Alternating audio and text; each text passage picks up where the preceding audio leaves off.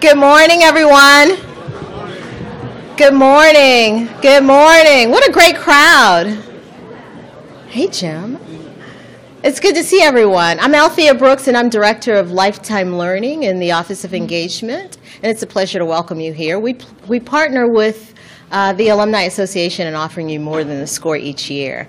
And so we're really delighted that you've chosen to be with us on a Saturday morning, a beautiful Saturday morning. So thanks for being here. Um, we have a fantastic faculty member that's going to be speaking with us this morning. I'll introduce him in just a second, but I want to embarrass him just a little bit. Um, he is one of my most fav- favorite faculty members. Um, Steve has a great sense of humor. He's witty, um, funny, but he's a fantastic teacher. So I hope you learned something today from him. He, he really is, is great, and he's going to enlighten us and engage us a bit. Um, before we begin, if you'll go ahead and silence the ringer on your phone. We've also passed out those beautiful orange feedback cards. We pass those out because we really love your comments. We use those to plan future programs. And so take a, take a moment at the end and give us uh, your feedback. Um, we also have a drawing today, so hopefully you put your name in for the drawing. we will be giving away the new University of Virginia book. It's called uh, Mr. Jefferson's Telescope. It's based on 100 objects that's telling the history of the University of Virginia. If you have a moment uh, this weekend or in the near future, stop by Small Collections Library, the Albert and Shirley Small Collections Library, and check out that exhibit. It really is fantastic. Um, they've done a great job of putting that together. We'll also have a one-day UVA program based on, on uh, the 100 objects in December. I believe the date is December 5th, but you'll hear more about that coming soon. Okay, so I'm going to take a moment and um, introduce uh, Mr. Stephen Macko, our speaker for the morning, um, and tell you just a little bit about him. Stephen Macko is professor of isotope and organic geochemistry in the Department of Environmental Sciences, Sciences here at the University of Virginia. He received his PhD uh, from the University of Texas in chemistry. He has authored over 300 research papers and speaks all over the world at conferences, colleges, and universities. Mr. Macko, this is how I sum him up in three words Scientists, well, maybe more than three words, Scientists, here doctor, and a stellar faculty. Here's why. Scientists. Mr. Macko, Mac, Mr. Macko was a principal research scientist on a high Arctic Canadian ice island during five field seasons. He has long been involved with oil spill assessment, including the Ixtocs, which was uh, the blowout in 1979, which was the largest accidental oil spill prior to the Gulf of Mexico incident in 2010. Here, doctor. Yes, Mr. Macko is fondly known as a hair doctor. I think he'll tell you a little bit more about that in a bit. But he uses hair to analyze um, the diet and lifestyle of an individual. He has had the privilege of um, analyzing George Washington's hair, Edgar Allan Poe's hair, and many others. And he uses this extensive research. He has a fantastic lab that has been featured in the Discovery and the National Geographic telev television uh, channel, on the National Geographic tel television channel and an independent Peabody Award-winning film, The King Corn, uh, which is internationally has been shown internationally in Korea, Iceland, and Japan. Mr. Macko is a stellar faculty, and here's why. He has won numerous, numerous awards. Just a few I'll name. Uh, the All University Teaching Award here at the University of Virginia, the Above and Beyond Speaker Award for the Office of Engagement, and he was the finalist for the State of Virginia Faculty of the Year Award. Stellar faculty, I think you'll agree. Please help me welcome Mr. Stephen Macko, our faculty speaker for today. Thank you. Well, thank you all for coming this morning. I know this is uh, what makes uh, UVA alums unique, that you can go not only to a football game, to go listen to a faculty member in the morning before the football game. So thank you again for coming. Um, I'm here uh, to talk with you a little bit about the chemistry uh, of oil. And I have a, a daughter who knows that I'm a chemist, and so she bought me this tie, and I don't think you can see it from the back, but she allows me to wear it periodically for uh, events like this. And so that's um, and so that's what I would like to talk about. Nothing unites us more than the use of energy. Energy is involved with just about everything we do, whether it's medicine, we travel, and where it's our lights. And when you think about it, it really is this thread of commonality. Our food is a, there's a common thread in energy. And right now, the events in Florida really bring home the fact and how dependent we are on energy or in Houston. And so I'd like to talk with you a little bit about that. And the aspect of energy for the United States at the present time is that we are highly dependent on oil and other materials, uh, coal, like two-thirds of our energy requirements and then one-third roughly uh, uh, are coal and oil. There's a little bit, uh, we're very low, uh, maybe 10% we get from renewables, something like that, it's, but it's rising. And so that's what I'd like to talk with you about. Uh, and this is black gold, and so just the, there. Uh, so I'm going to talk with you a little bit about oil and its origins and why we think we know what we know. I'll talk with you a little bit about where we get it from, and that's going to be a little bit of geology, nothing very high level. And then I'm going to talk with you about the future and where we're going and how much uh, oil there is, and, oh yes, and protecting the environment while we do that. So that's kind of the outline. So what is crude oil, okay? And, and where did it come from? And some of you uh, have uh, some suspicions I, or know about this already, but it's a chemical and has these hydrocarbons in it, and those com uh, compounds are carbon and hydrogen and long chain, and that's what we burn in our cars. Uh, and that's a backbone. But there is a real fundamental argument that had gone on for years, and this is literally within up to about the last decade, about whether it had anything to do with life on Earth or was it formed abiotically because there are hydrocarbons that we see in uh, planets? And this argument went on uh, for some time, and we discovered that we can use fossils to help us understand uh, that origin of oil. And you're familiar with fossils. You've been up to the Smithsonian, I'm sure. And we have macrofossils that we use to identify creatures. Okay, we use skeletons of those, and we can identify who the, what the creatures are. Well, similarly, in chemistry, we use skeletons, and I put up some skeletons of molecules uh, that we have used to identify where oil came from. For example, these are three examples, and you may not realize that when you drive your car, you're having it uh, distillate from compounds like this that were in crude oil. For example, there is chlorophyll, a molecule that looks just like chlorophyll that's found in all plants in the crude oil that comes out of the ground. There are molecules that are pigments. This one is one that's called carotene, and you don't find carrots in oil, but you find a pigment related to the plants that were the origin of that oil. And you may not realize it also that in every oil there are compounds that look like cholesterol. Seriously, there are compounds that look like cholesterol. We call all of these molecules biomarkers because they reflect on the biological origin of the oil. And so and it's very clear that oil is of biological origin. And in fact, the previous person, I met Tommy Gold at a meeting, and I said, you know, he was challenging the origin of oil being biological. And I said, you know, I really like the idea because he is reflecting on science always being able to question what we believe and why we believe it. And that's what science is all about. All right, so, so it's biological. And some of you may have heard or thought or uh, that dinosaurs had something to do with the origins of oil.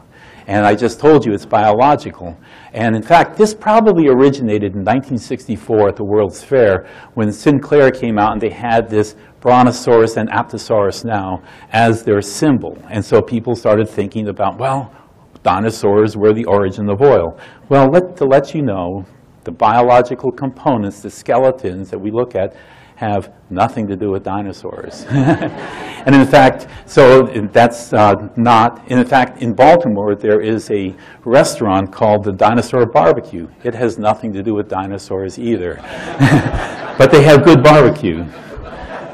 Where oil actually comes from is, is related to uh, plants, microscopic plants that literally thousands of them will fit on the head of a pin.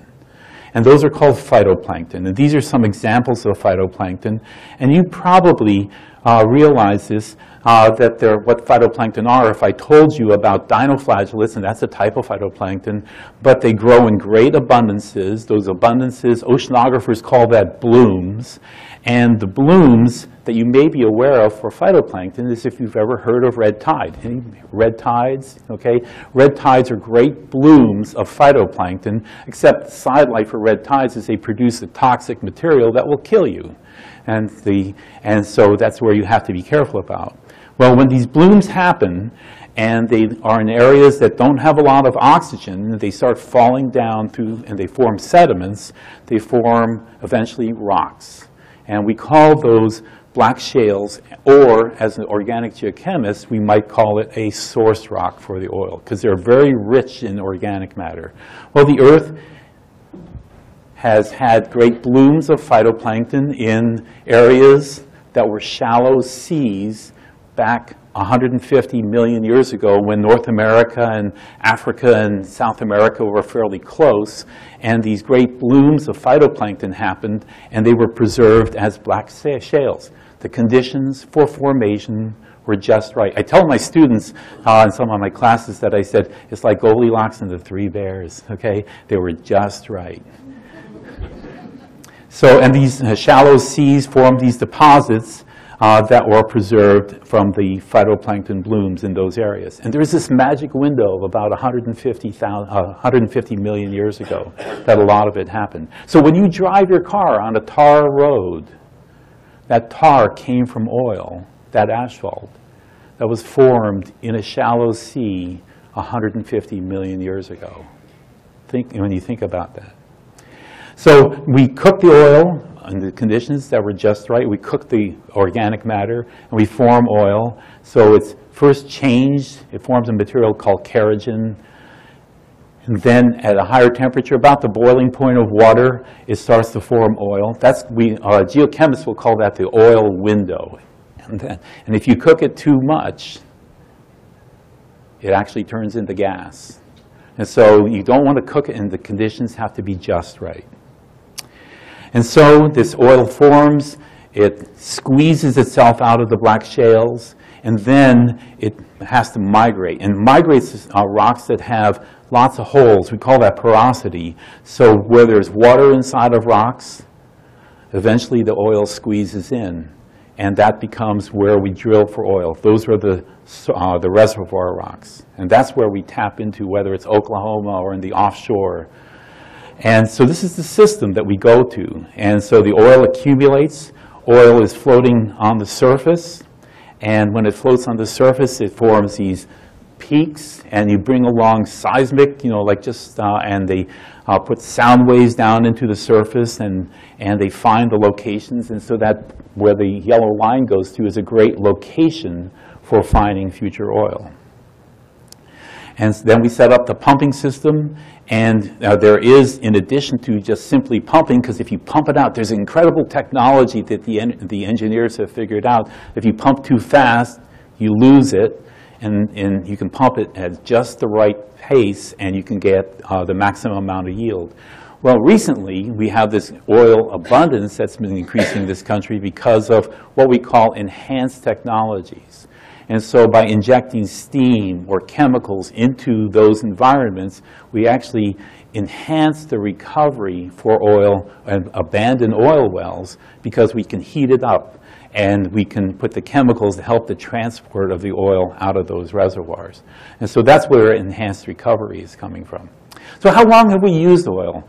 And that's a, it's a kind of a good question because I mean, if you are familiar with biblical stories, there is oil in a lot of the stories. Moses and the bulrushes, the, bull, the bulrushes floated because of oil, tar, and the asphalt.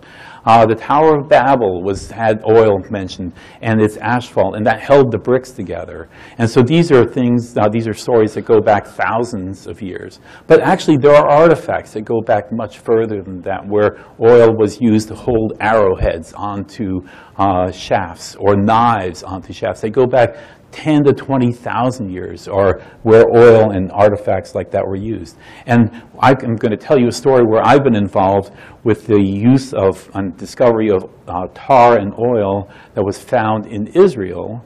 Um, in, it's found on what are broken pieces of pottery. They're uh, called potsherds. Pottery was commonly used for storing water or olive oil and shipping it. And if you coated it with tar, it would prevent the oil from leaking out uh, can prevent the water from leaking out or the olive oil from leaking out.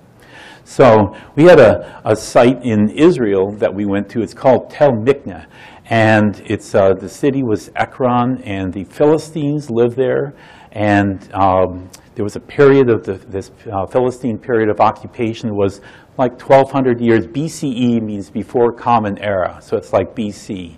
And for about 500 years, there was trade in oil between these deposits of asphalts and the city of Ekron.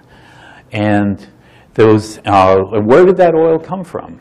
And, where and it came from uh, a couple of locations across, and there is a pointer.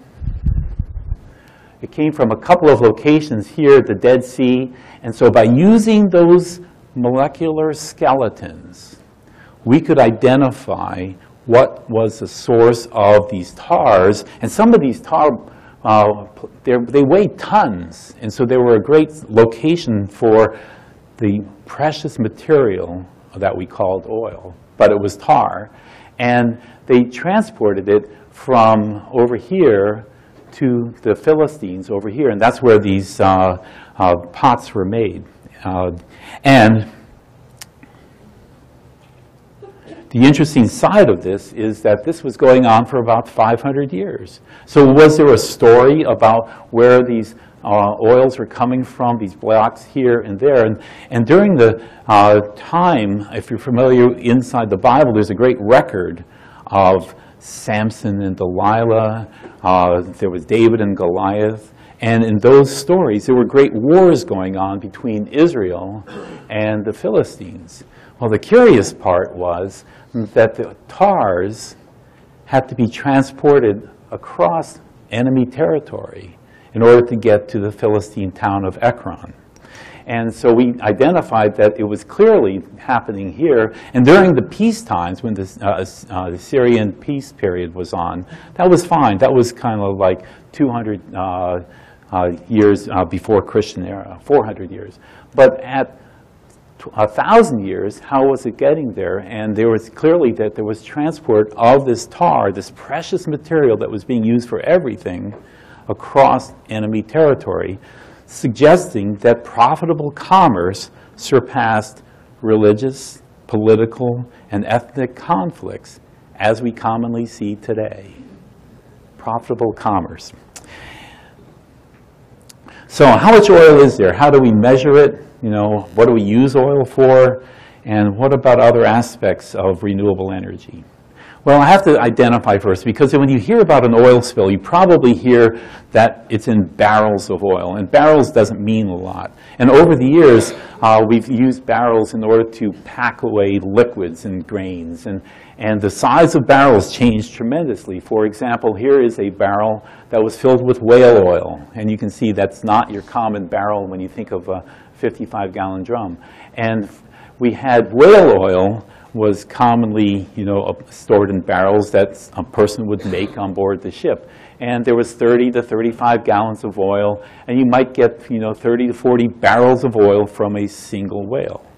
And so one of the things that you might have heard is that the reason that oil came into existence as a, a major economic uh, part of, of the United States was because it was uh, replacing whale oil. And that's what was causing the whales to decline.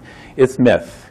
okay, if you go through and do the calculation that we were harvesting a few thousand whales, and a whale was having maybe 30 to 40 barrels at the time, that gives you, you know, a few million gallons of oil, and a population of the world which was on the order of a few, a billion. And that really means, I've done the calculation, that means that everybody on the planet would get about that much whale oil. And so it just isn't. And so there were other options for you know, creating energy that wasn't only whale oil. But whale oil was an economic driver, $2 a gallon. Sounds like gasoline, doesn't it? But what we have today is that we use barrels as a common term still, and there's a standard barrel, and a barrel is about 42 gallons. You might hear tons, okay? And tons are about seven barrels. And from a single barrel of oil in for the United States market, that about half of it goes into gasoline. And about 40% goes into diesel. And then there is a residual, and that's the tar that goes on the streets that you drive in. And so those are the barrels when I refer to barrels. That's now a standard. So how much oil is there left on the planet? Best estimates from the geologists that there might be like one and a half trillion barrels of oil left. One and a half trillion barrels of oil. So I'll come back to that when I talk with you about use. But, and that is this oil that we call conventional. There is a huge amount of oil in sands and in shales, and we call these heavy oils. And there's this tremendous amount that will last many uh, centuries, potentially. Uh, but we are interested in conventional oil for today. And so where does oil get used? And if you look around the planet, the United States is the biggest consumer of oil. The, the world, and I'm going to round numbers, so forgive me, uh, that it's about 100 million barrels of oil get used on the planet every day. And the United States, and I'm rounding again, but um, it's like 18, and you can see 18 here. The United States uses 18 million barrels of oil a day. Okay? And that's about 20% of the world's uh, supply. You know, we have, let's say we're 5% of the world's population, and we're using 20% of the production. The other runner-up is China, and China is, uh, has a population of over a billion, 1.3 billion. You could take away the population of the United States from China, and you still have a billion people. So it's not surprising that China would have a great use for oil. So I mentioned other uses, and so I've said gasoline, and uh, we have heating oil, and so those are other uses for oil. But one that you may not recognize is that we use some oil as far as in plastics. And it's about 6% of the world's oil supply goes into plastics today. And 6% doesn't, it sounds like it's consequential, but here's a consideration by 2050, that 6% is going to increase to about 20%. One out of every five barrels of oil will go into perhaps single-use plastics. And here's a consideration. Those single-use plastics, these water bottles, okay, if you gather up the water bottle consumption in the United States, just the plastics that go into the water bottles, that use is about 20 million barrels or just the United States into single-use plastics. So one day's use of oil by the United States goes into plastic bottles that we throw away. Consideration. By 2050, this 20, this 20%. I put out another side. If you're into plastics in the ocean, you should go see the exhibit over in Clark Hall that is Aboriginal art of fish made from ghost fishing nets. There are plastics that go into the ocean, and there is increasing amounts of plastics in the ocean that by 2050, the same 20%, there will be equal amounts of plastics in the ocean as there are fish. So think about single-use plastics, 10 million metric tons a year. So we've got a growing population on the planet. The population may top out around 10 billion or so by 2050. And the forecasts are really hard to come up with how, because we've increasing efficiency, and how do we come up with how much oil will be used. And the best estimates are that oil consumption oil production and reuse is going to still increase for some, uh, some while. And then somewhere in the next 30 years or so, renewables potentially will equal the amount of oil. But we have a population increasing the whole time. So it's not like oil's going to get turned off overnight. And it's going to be somewhere around 2050 that we're going to start seeing that renewables are going to actually have uh, greater use than the fossil fuels. I, just for fun, you know, we have all these models, and I bring up this uh, statement from a long time ago that says, like, well, ordinary people, we think about things in the present, but if we're trying to plan in the future, you know, it's very difficult to come up with what this is. And these are some of the models. And the models that are for the use of oil look like it's going to be increasing. And so these are my actual numbers over that same period. And these were some of the models. And it's kind of interesting. We in the United States right now are producing more oil than we ever have. And that's what this is. So that's why the, the oil is so uh, available now. Just for fun, I know a lot of you are Virginians, and you say, well, what about Virginia? And so this was something I grabbed. Uh, and about a century ago, you could have bought oil in the stock uh, for Virginia for about a dollar a share. And we do produce oil in Virginia. It's on the order of a few thousand barrels a year. Think about that with 23 million barrels a day. So Virginia is not one of the oil-rich states. So at what cost are we producing this oil?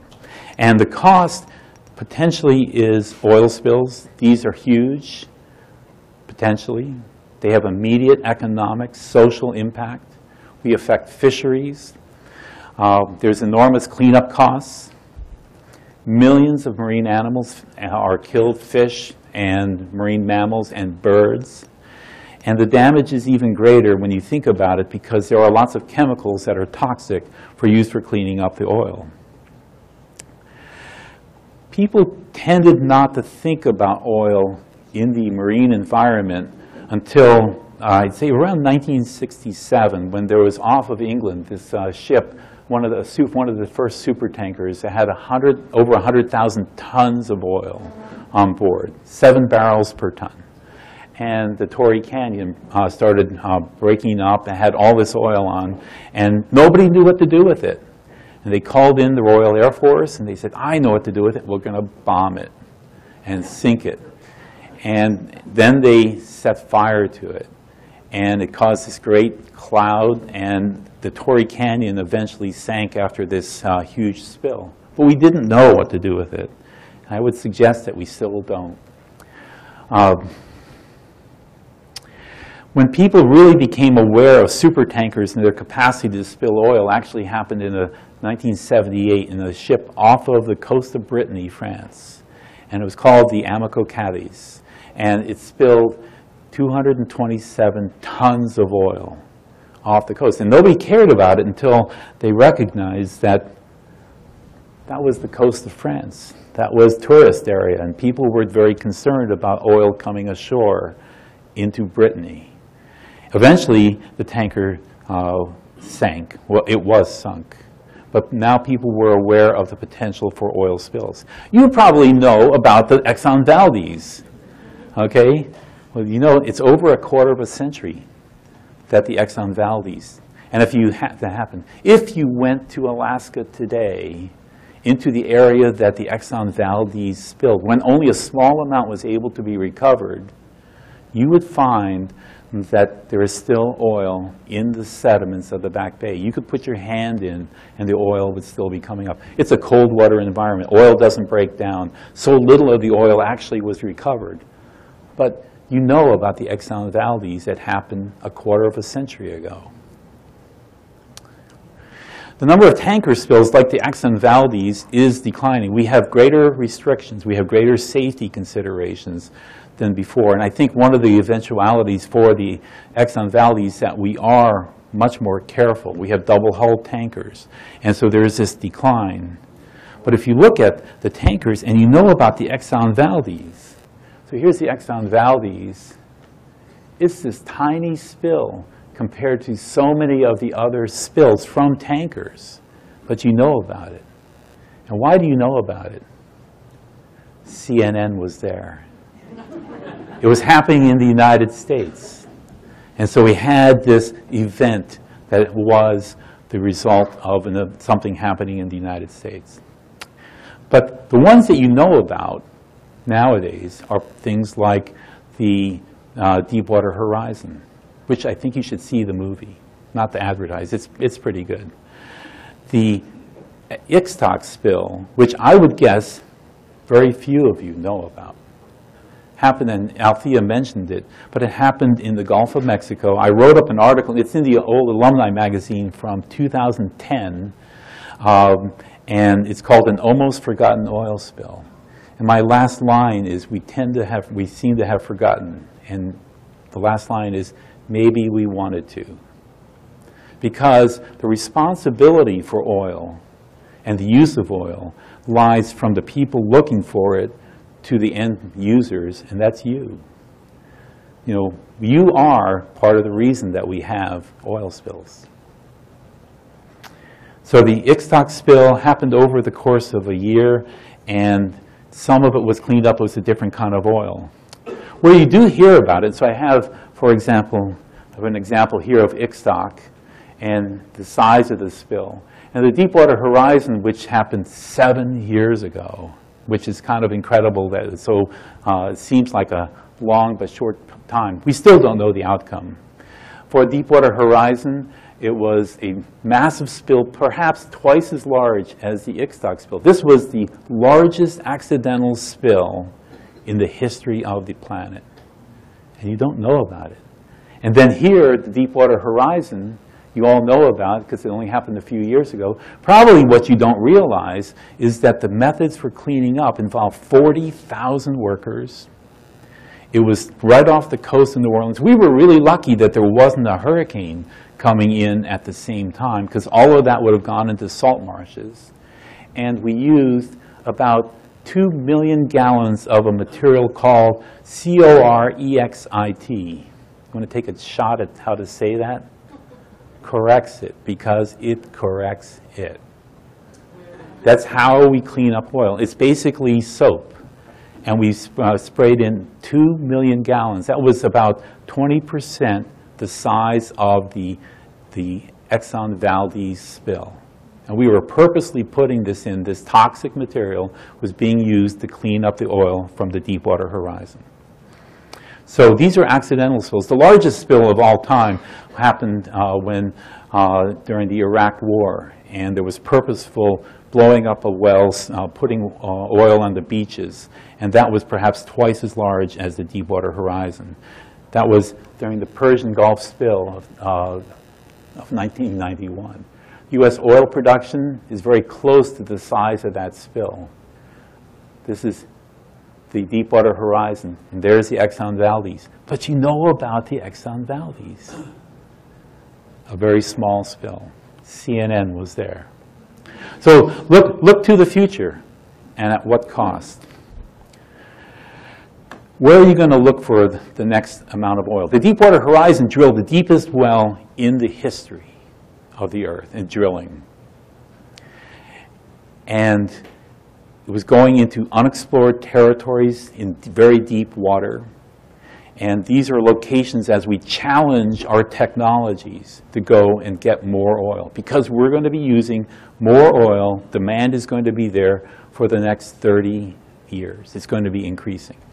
A place where that there's been a lot of description is because oil companies keep their plays secret, okay? And I don't have access to those secret uh, that information, but there are published areas uh, that the United States Geological Survey has, and those uh, areas include the high Arctic. And the high Arctic, uh, within the territorial limits of the United States and Canada, right here, there is perhaps 100 billion barrels of oil.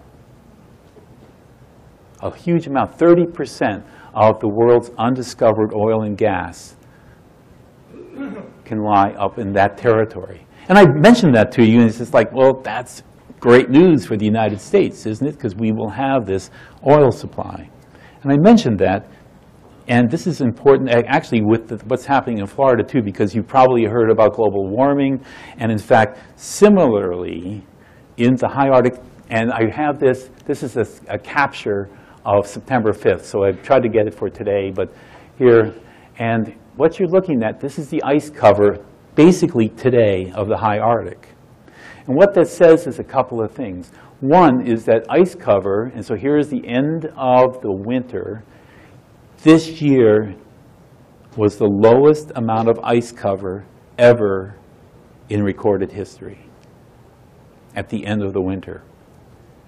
And that was right here. Right now, we're a little bit above the lowest amount of ice at the end of the summer. Right now is was in 2012, but there's the dashed line. That's us today for the ice for the ice that's up in the high Arctic.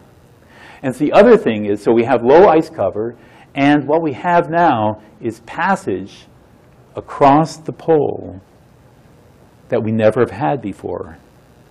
It's like there's great adventures. You know, The Franklin expedition was to find the Northwest Passage. And so we have this opening across the Arctic.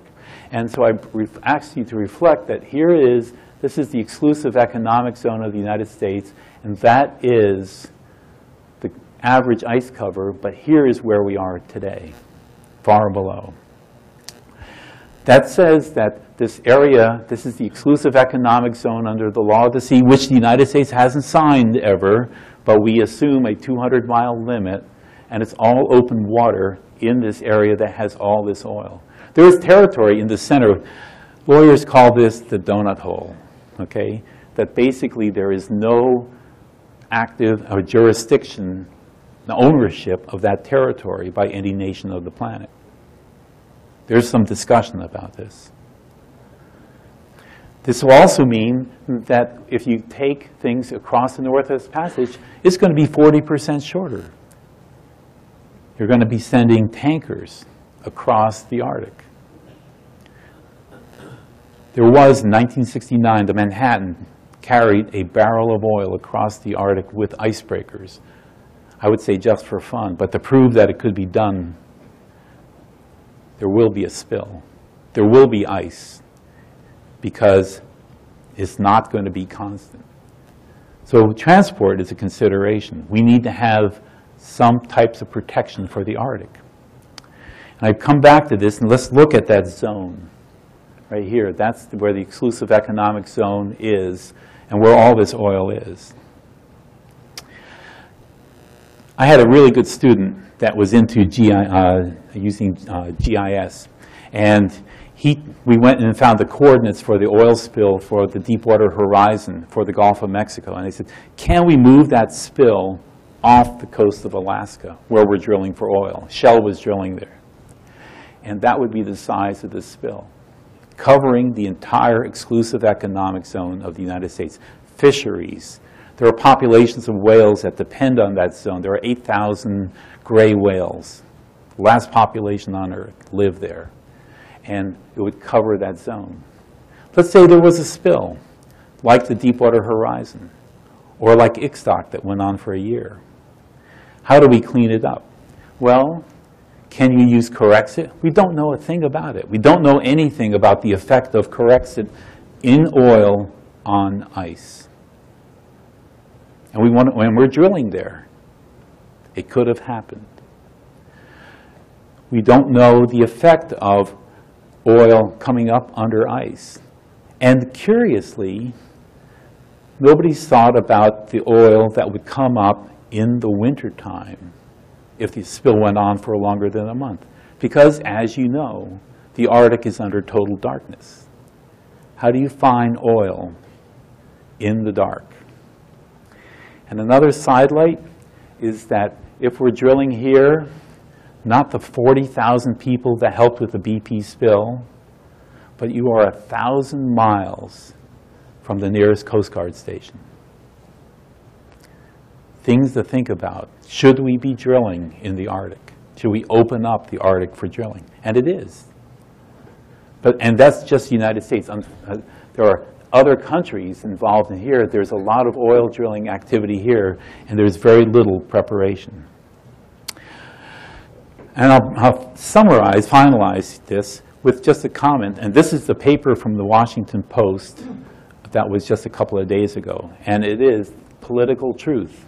Soviet Union, Russia started out building icebreakers, and now they have this icebreaker capacity that are well over 100 really good icebreakers. The United States has two.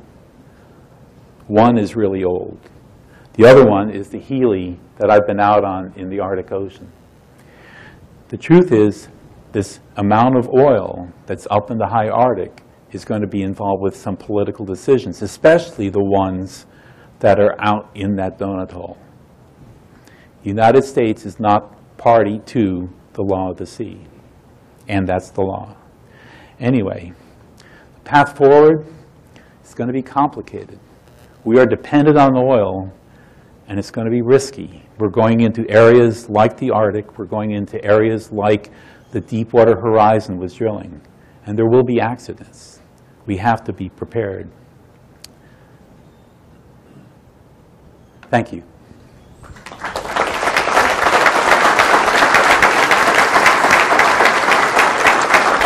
Questions, anyone? Can you wait for the microphone? Thank you.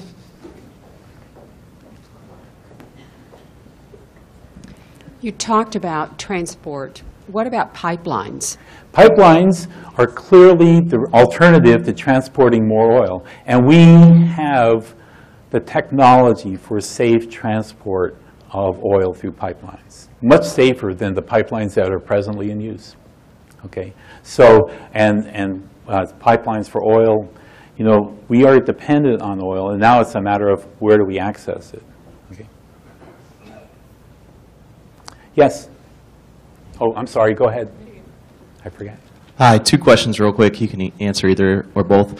Uh, Concerning Corexit, um, should there be any kind of mandates, or is this too much regulation and bad for business to mandate to drill in the Arctic, where you said there's no studies on Corexit with ice, to mandate that there's some studies with that before they actually do the drilling? And then also with the, um, uh, with the Deepwater Horizon spill, there's natural microbes in the Gulf that do eat oil. Has there been any progress or plans of being able to multiply those or use those in certain areas of oil spills to help clean it up in more of a natural biological manner? Those are great questions, and so, are you a chemist or engineer? And the, the answer is, first on Corexit, there are countries that forbid the use of Corexit. And there are no simple regulations for the high Arctic drilling of oil. You know, there is no, we're going to have an oil response team in the high Arctic that even include booms for isolating the oil. It does not exist. And the use of Corexit in ice is currently beginning to be tested, but we're already drilling there. Okay? So the answer to the question is yes, but. And now, as far as the Deepwater Horizon, there's a bit of controversy between whether the microbes are eating the oil. I actually had a very good interaction with a friend, a geophysicist from New Hampshire, who said, you know, he was part of this National Academy study that said the Corexit got rid of the oil and they couldn't find it. Well, they didn't look for the Corexit also, because it's, it's soap. How do you analyze soap and water? And so I think there are microbes and are, that can consume some of the oil, but oil is like millions of compounds. I've done studies myself in salt marshes, and if you have microbe populations up in the Arctic, or Alaska is another good, 25 years later, where are the microbes? They're watching the movies, you know, and so, and so where, uh, it's, it's a difficult situation. In warm areas, sure, there's going to be microbial degradation. The asphalts from Israel are microbially degraded oils, and they're only millions of years old. So great questions. I hope I answered. I I have two questions. Uh, In the Caribbean, you have natural leakage of oil from the floor. How does that compare to the uh, Deepwater Horizon? And the second question, with all these plastics that are made from oil, do they ever, under certain conditions of temperature and pressure, as they return to oil? Okay, both, those are excellent questions again. Uh, One of my favorite stories was when I was a graduate student at the University of Texas, okay? And that I, well, there was a controversy about whether there were oil seeps like that creating the tar balls that you would find in the Caribbean and along the coast of Texas. Obviously, there were. We did a little investigation of history, and it turns out that there were Karankawa Indians that lived along the Gulf Coast, and they used to use oil from seeps to caulk their boats. The other thing was that they were known that you didn't want to get invited home for dinner, if you get my drift, because you might be dinner. Uh, But the oil that is coming up in the, in the Caribbean is uh, a tarry substance, and it's biodegraded, and it's going to, uh, it will last as a biodegraded oil. It- That microbes cannot, as you can see on the streets of Charlottesville, microbes don't degrade the asphalts very well. And so with Deepwater Horizon, there has been some thought that there is some degradation, but the studies are far from incomplete. Um, A friend of mine, Mandy Joye, uh, is thinking that the bottom of the Gulf of Mexico is covered with oil. So it's an opposition. Now, about plastics, you know, we have single-use plastics. 10 million metric tons of plastics make it into the ocean from the land environment every year. 10 million tons. Can you turn that back? It's not going to turn back into oil because we've refined it, we've made it chemically into these long chains that are really not degrading. And in fact, the real concern, and I just had a student finish up uh, doing this as her PhD, that the plastics that we see, that people used to say, oh, it's going to last hundreds of years, it's longer than that. Because what happens is the plastics break down into smaller and smaller particles. That's salt, and that is the, the physical effects. What happens is those tiny particles are just the right size for feeding fish, for feeding the zooplankton, so they are just the right size. So it's to, it's upsetting the food chain. And the, the poster children, if you will, are the turtle with a piece of plastic wrapped around itself, or a bird. Those are small-scale phenomena. The really big stuff is where you have these microplastics that are not degrading further, but it will never return to oil. So we do have processes, we collect it, we recycle it, and so I encourage, you know, strongly encourage recycling. Buy a water bottle, you know, and that's, you know, reuse the plastics minimally, okay? Uh, In your forecast of supply and demand, do you account for gas equivalent barrels?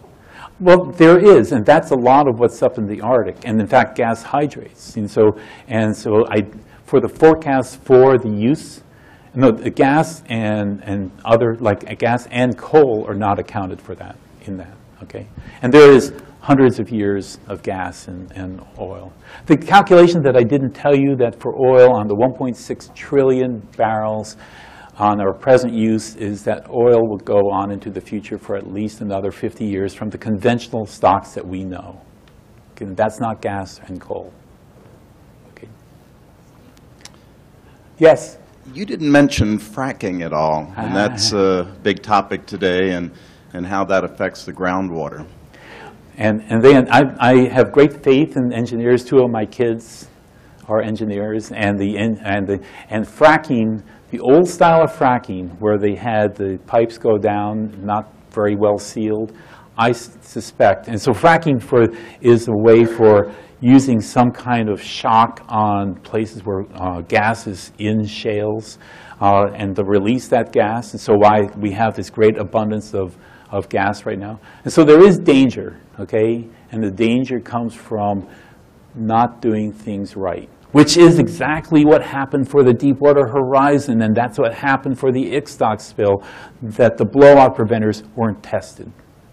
The engineering was there, but you didn't do the test. So I had, my own feeling on fracking is that if it's done correctly, and it's not going to be contaminating the surface where we're getting the water from, but where the fracking is happening at deep, deep locations, can be done safely.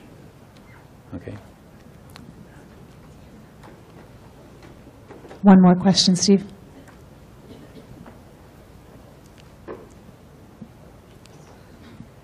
Um, You raised some serious environmental concerns about Arctic exploration. Um, I I was thinking, as I heard that, well, 40 years ago, we were concerned we'd run out of oil, now the word is that the world is awash in oil, and the price uh, in the current market, hovering around $50 a barrel, isn't strong enough to support exploration uh, in the Arctic region. Um, And I think it was Shell that canceled plans for uh, a a major expenditure exploring uh, in the Arctic. So could you comment on how realistic it is in the current supply and demand situation uh, for companies to invest in exploring the Arctic region? Okay, a great question. In fact, Hillary Clinton came out totally against drilling for oil in the high Arctic.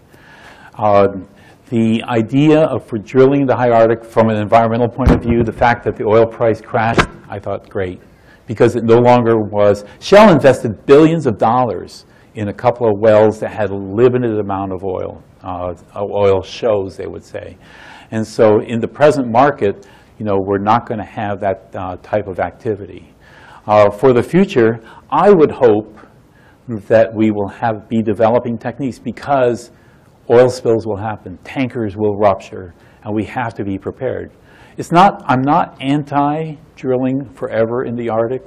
I'm a great believer in preparedness, and preparedness includes giving funding to the chemists to clean it up, figure out ways for cleaning up, storing a response for all the nations, not just the United States, in the Arctic Ocean, and using that as a way for getting at the oil. Depending on, you know, American engineers are the best on the planet, and we throw it into their minds, their creative minds, and say, how are we going to deal with this?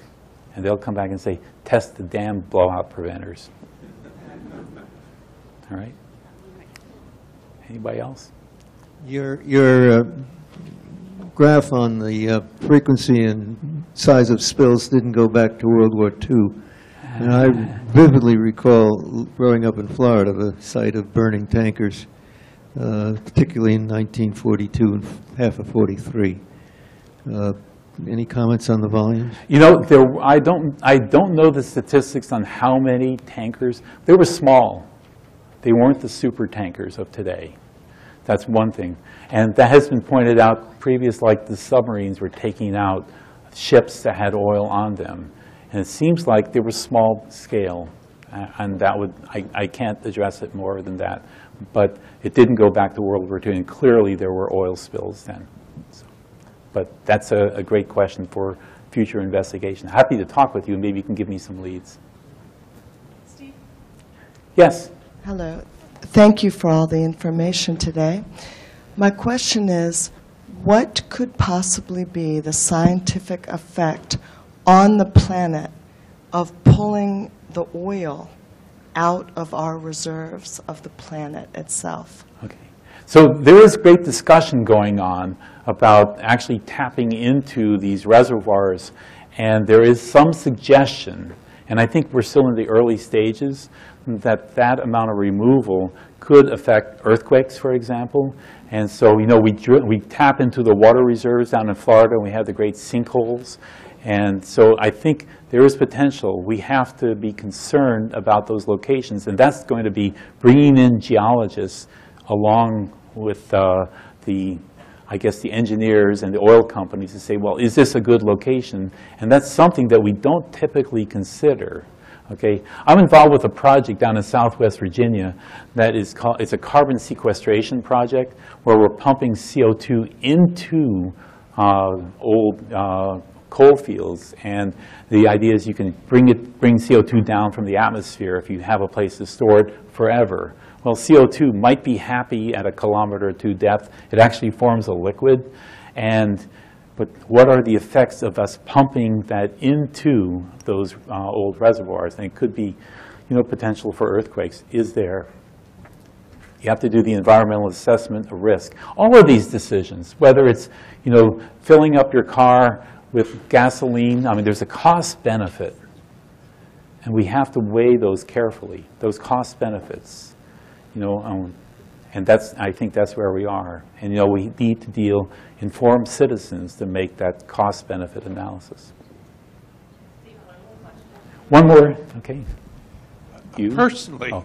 following up on what you just said, personally, what do you do in your lifestyle to diminish your own impact on the environment in terms of That's, it, that's a great question. I've had the same thing. Althea mentioned King Corn, where I was talking about human diet and the influence of corn on society. And I had the same question, what do I do? Because in King Corn, I'm eating a corn-fed beef hamburger. And, and so, and I was, but uh, there are simple things, okay? Uh, for diminishing my own impact, I have a hybrid, okay? Hybrids are the future. Uh, Personally, I try to cut down on my own amount of plastics that I use. Single-use plastics are really bad news. If you go to Panera Bread, don't take the plastic straws. You know, that's the simple things. I mean, you can have your own small impact. Uh, When you go to a beach, my class, when I go to a beach, we pick up plastics on the beach and we take it home. So there are small lifestyle things that you can, you can do. Uh, You know, whether it's, you know, uh, going solar, I haven't made that decision yet. My engineer's son uh, said, you should go solar, you know, and so we'll see. Anyway, so that was kind of dancing around it quick, but it's a good question. I'll get you. Thank you, thank you very much, Professor Macko. Thank Thank you you. so much. We appreciate it. Always a pleasure to listen to you speak.